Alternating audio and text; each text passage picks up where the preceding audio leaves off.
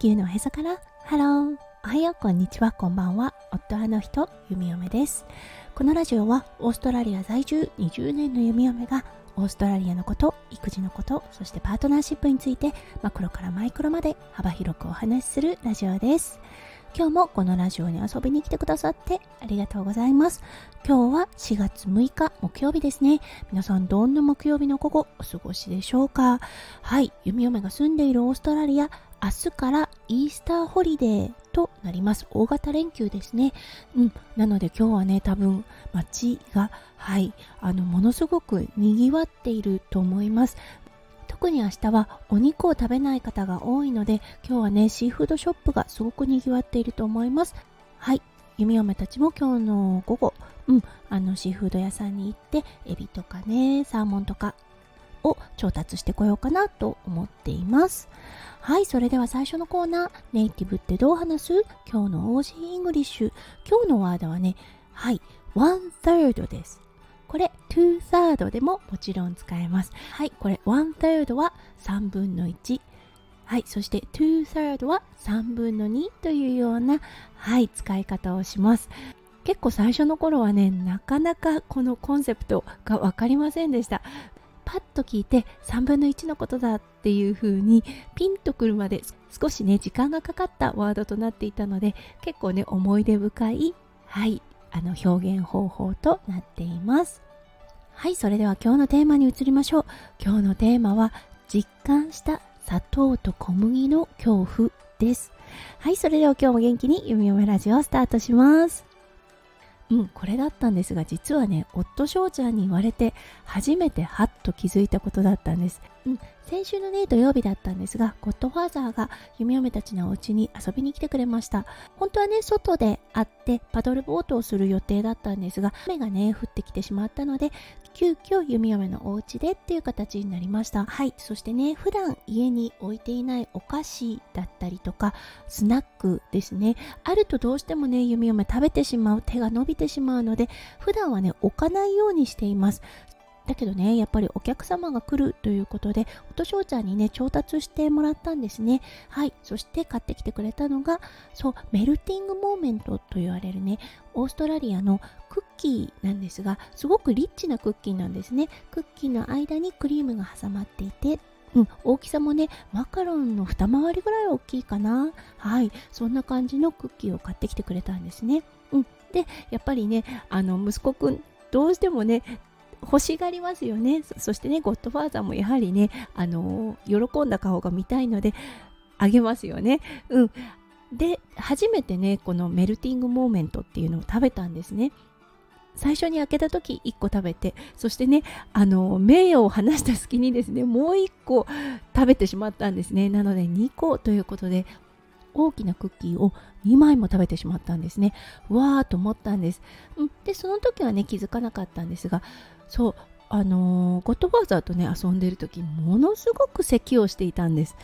ああそっかそっか。前日の金曜日デイケアに行ったからその時にもらったんだろうなと思って。はいそのことをねゴッドファーザーに伝えながら午後を過ごしました。結構ひどい咳で夜寝る前もねしてました。夜中はそんなにしてなかったんですが、うん、ああ、ひどい咳だな、長引くかな、なんて思ってたんです。そして次の日、うん、ケロッとしていたので、あ、すぐ治ったと思ったんですよね。はい。そして先日だったんですが、残っていたね、メルティングモーメントを見つけたんです息子くんが。そしてねそれ欲しいって言ったのでゆめゆめ何も考えずにねああそろそろ3時のおやつだしいいかと思ってあげてしまったんです。はいそしたらねそこから始まった咳うん、あのそれまではねそんなに咳込んでいなかったのであれどうしたんだろうって思ったんですよね。であのお仕事を終えて夫翔ちゃん帰ってきて「ああ咳出てるねどうしたの?」なんて言って。そう夫翔ちゃんにね何か食べさせた？っって聞かれたんです。あ、そうだそうだ、メルティングモーメント欲しがったからあげたよって言ったら、それじゃないって言ったんです。で、その時にね、初めてこう、弓嫁の頭の中でパズルがピタッとはまったんですよね。そうだって思ったんです。そのね、咳が始まったのって、そのメルティングモーメントを食べて、れくらいだったかな？30分後とか1時間後だったと思うんですね。そこからもう同じタイプの咳です。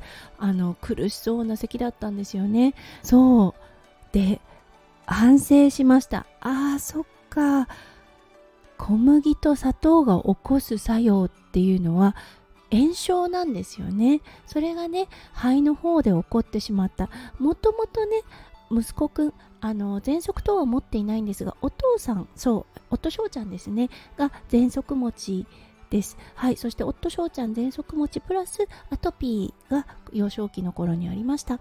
息子くんもね、本当に赤ちゃんの頃、あの1回アトピーっぽいねって言われたことがありました。なのでね、アトピーと喘息ってちょっとつながりがあると言われています。そう、なので炎症がどこに起こるかっていうと、まず最初に肺に起こるんですよね。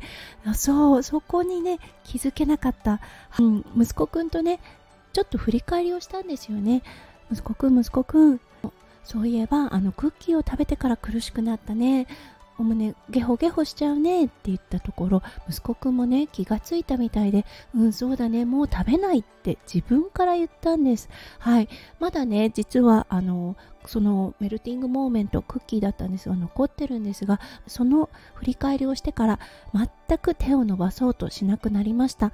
そう甘いものはね嫌いではないんです。むしろ好きな方だと思います。そして美味しいっていうことも気づいています。だけどね自分で気がついたからもういらないというようにマインドセットができたみたいです。